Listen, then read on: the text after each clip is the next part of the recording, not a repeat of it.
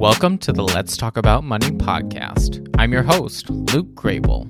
For those of you that don't know me, I'm a financial education coordinator at Directions Credit Union and have worked in the financial industry for eight years. In this episode, we'll be discussing holiday shopping, how to plan, budget, and prepare for the most wonderful time of the year. Joining me is a very special guest who has graciously offered to share her holiday shopping expertise. She is the Director of Training at Directions Credit Union and, coincidentally, my wife, Brittany Grable. Hello, and welcome to the Let's Talk About Money podcast, where today I have a very special guest, my wife. Uh, do you want to say hello, Brittany? Hi, everyone. All right. So today's discussion is about the holidays. Now, our family is a little bit different than others. Do you want to elaborate on what I mean by that? Sure. Um, so our family, my husband and I are adoptive parents, and we have six children. Uh, you'll probably want to say, wow, you have your hands full when we say that. we get that a lot. Uh, we have uh, one little girl and five little boys. So we have a lot of little ones to buy for for the holidays. Indeed. And the first question I'm just going to throw out there into the universe is do we have a set budget per child? Because I know that's a thing for some people. I know growing up myself, my parents were like, you can only have a $100. for Christmas, but that that's a story for another episode. But is that something that we abide by in our household? So, not necessarily. I would say we try to make it fair where the kids are getting like similar amounts to each other, but we don't have like a set budget for each kid. Uh, so, uh, like our daughter, she'll like little small accessory things. Well, those things aren't very expensive. And then our sons want a Mario Kart. So, um, kind of making that balance where, you know, they're each getting things that are really important to them. Uh, one thing that we try to do too is balance the practical side of Christmas. So we'll try and get them maybe like all a new pair of shoes for Christmas or get all of them say a few books for Christmas. So there's things that are the same where it's not like necessarily the exact budget amount that's the same, but there's things that are the same that we get each kid. And then there's those differences depending on their interests. Since you are the queen of the budget um, in our household, what amount of money are we putting aside each paycheck and where are we putting it? Yeah, so we start saving right after Christmas for the next Christmas. Uh, I found that that is the easiest way for us to be able to save a good amount without it putting such a strain on our budget. So we'll start right after Christmas. Um, and every year we put a set amount of our paycheck into what's called a Christmas club. Do you want to kind of explain more about the Christmas clubs at Directions? Yeah. So a Christmas club um, or a holiday club, depending on what your financial institution has, um, is just a set savings account where you can't, like, quote unquote, touch the money of it until October when it automatically deposits into your savings account. So it's a forced savings habit and it earns a little bit more interest than a traditional savings account. So you get a little bit more money for your money staying in that account for that time period. So it's just an easy way to kind of like set it and forget it. Now, specifically for the audience, how much do we set aside for our kids each paycheck? So we choose to set aside $100 per paycheck uh, and then let that build up throughout the year. Uh, I think that that is a comfortable amount for us. But what I think is really important for the audience is to find a comfortable amount for you. Uh, obviously, we don't want to not save throughout the year. And then when Christmas comes around, we're either taking on a lot of debt to buy Christmas presents or feeling really stretched to be able to afford things. So I think a savings habit is certainly very important, but yours doesn't have to look exactly like ours. Uh, it's really all about what works for your family. You might be able to save more every paycheck than we do, or it might be a little bit less. Uh, I would also say it's really important to prioritize what you want your Christmas to look like for who you're buying gifts for. So, for our kids, we really try to prioritize things like experiences over presents um, because anyone with small children know presents get played with maybe for a few weeks uh, and then they're bored of them or they break them. Uh, and that can be really frustrating uh, for both us as the parents and them as the child. So we try to lean towards experiences for our children over uh, presents in that respect. So I think having a good visualization of what you want your Christmas to look like and then kind of reverse engineering it. So how much money is it going to take to make Christmas look the way that we want to for who we're buying presents for and then figuring out from there what that dollar amount will be and how much you need to save per paycheck. And I think that also helps you see if your goals for Christmas are realistic because if you decide, "Oh, next Christmas I want it to look like this," but then you see how much that's going to cost and if you're going to be able to save for that amount. If that's totally unrealistic, you might have to adjust your expectations of Christmas as well, which we've had to do in the past. Uh, Luke and I, yeah, we're we were really bad at overspending on each other. Um, we would say like we're just gonna spend a hundred dollars on each other this Christmas, and then Lies. totally yeah, lies. Lies. Like he said, we totally blow that budget. So, also being realistic when you're setting your budgets for what you're going to spend for people, I think is key because uh, we learned from experience on that one. We were not very good at that. now, to talk on the like what if we can't save portion of it? Now there are different alternatives um, as brittany mentioned you know putting things on credit cards or something like that. Those are alternatives um, especially if say your budget is tighter.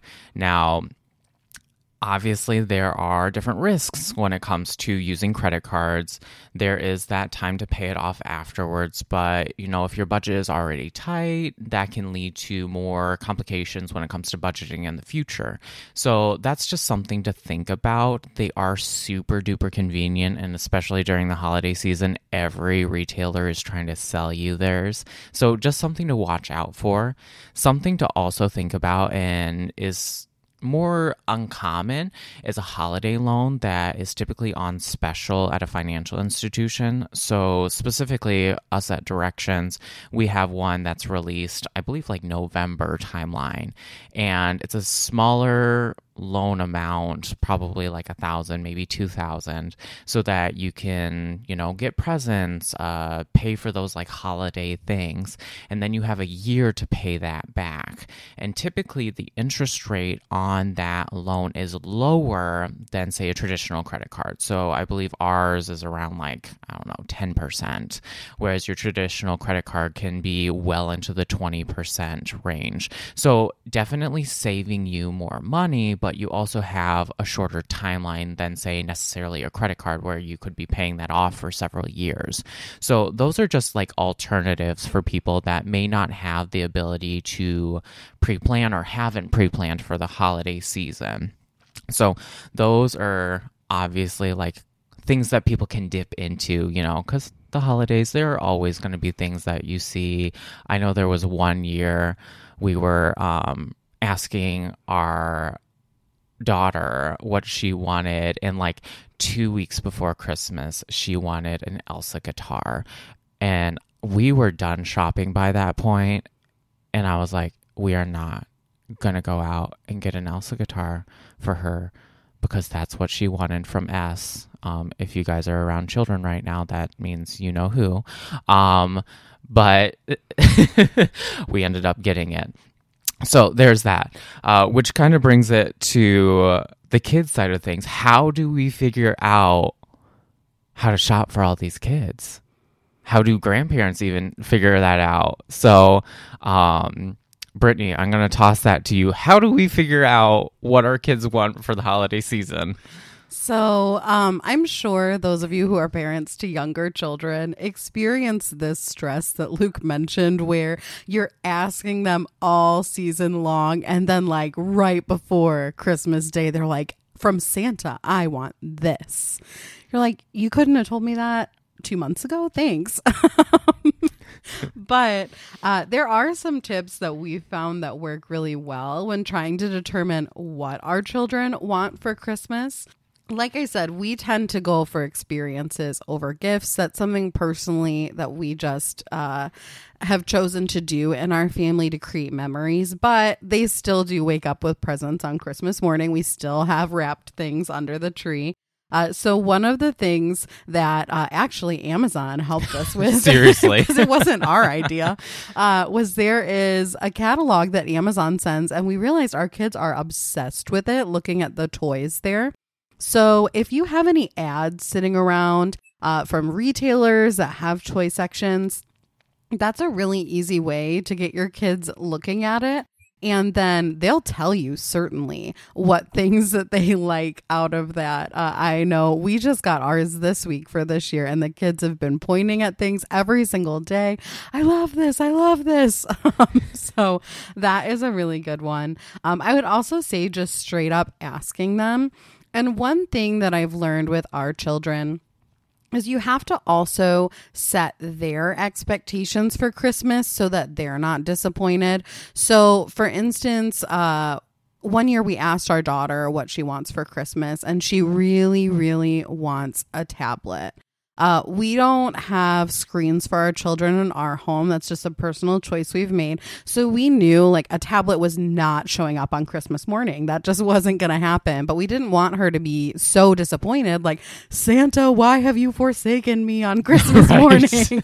so we had a conversation with her and we just said, you know, our rule in our home is that kids are do not have screens. Uh, so Santa goes by our rules. So Santa, it's not that he doesn't want to get you what you want, but he is not going to show up on Christmas morning with a tablet because he knows that's mommy and daddy's rules.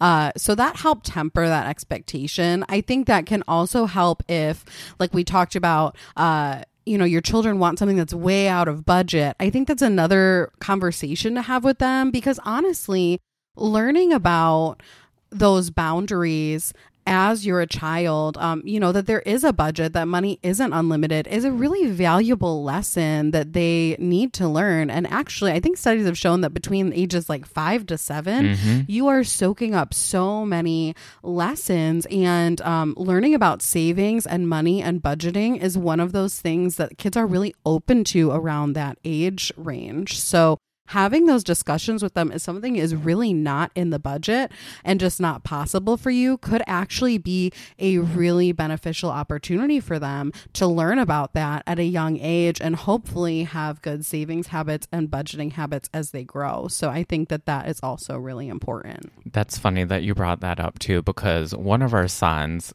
this year had asked for one of the like sit on Mario Kart cars. They're like three hundred to five hundred dollars. They are so cool though, guys. They I are don't cool. blame him for wanting one. Right. But I like straight up said, No, we're not getting it. And his automatic response was, But can my other brother get it? And it's like, No, that's not how life works. Um, it does not change based off of who you are in this household. So I thought that was funny to kind of switch up things a little bit, where do we hide the presents? Now, I'm just going to admit that I um, fumbled um, yesterday. Uh, I went to Costco and I I went through the toy section, which is another great place to go if you have a wholesale club membership. Uh, check out their deals because typically they have Christmas stuff out early, which also is a reminder it's never too early to start Christmas shopping. But uh, they had Squishmallows, which, if you guys are not familiar, like all the trend with kids is these small stuffed animals that are extremely squishy. And I fumbled because I brought it home and I left it on the table. And so the kids came home from school and then they saw it. And I was like, oh my gosh, that would have been the perfect stocking stuffer. So now we're just going to have to reallocate that to something else, maybe Easter, the next holiday. so, yes, um, where do we hide our presents though? So, I have realized this is going to get harder as our children get older um, and there are more of them. Uh, so we have a big closet in our den, and that's where we hide everything. But I don't think that's where we're going to be able to hide everything forever because. I think they're going to catch on. Um, and I don't think all their presents are going to fit necessarily. Yeah, I know last year we ended up having to use the garage for a good majority of them because we had gotten like a train table and first of all very very hard to assemble um and automatically got broken like 2 days later so like I had to have some like self reflection on the hours spent trying to put that train table together. Uh, but we had to put that out in the garage. Uh, thankfully, neither of our cars live in the garage during the winter time, I guess for that reason specifically, so we can store presents. Uh, but yeah, long term, we need a better solution for that. So. Yes, I did want to go back to you were talking about it's never too early to start Christmas shopping because I have a friend who is phenomenal at this, and I think it's a really good tip for the listeners. Uh, she'll buy all throughout the year. In fact, she probably already has most of her Christmas shopping done because then she can look at the deals for, you know, if she knows her son is really into something, she finds out that there's a deal on it and say, April, uh, she'll buy it and save it. Uh, so I think that that's a really good idea, especially if you know it's going to be a bigger ticket item you want to get. It's not something your kid is going to change their mind on. Um, it's also really good for spouses or adult family members or friends that you're buying gifts for too, because a lot of times um, once you reach a certain age, your interests don't change as much. So it's really easy to be able to purchase something knowing they're going to like it and they'll still probably like it at Christmas. So I think taking advantage of shopping throughout the year is a really, really good tip. It's something I myself am personally not very good at. I wish I was a lot better at it. But my friend is phenomenal at it and it's really, really helped her. So I think that's a really good tip too.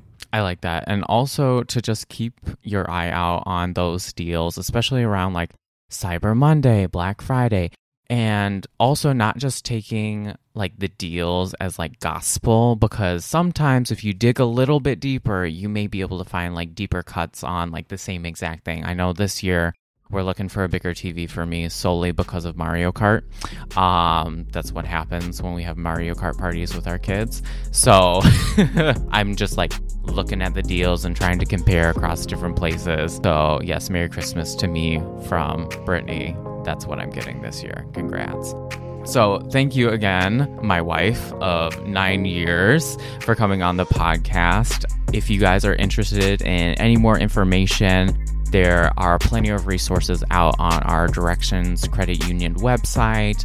Um, there's going to be blog posts, all sorts of other things, just to make sure that you are ready for the holiday season. Thank you for coming to the Let's Talk About Money podcast.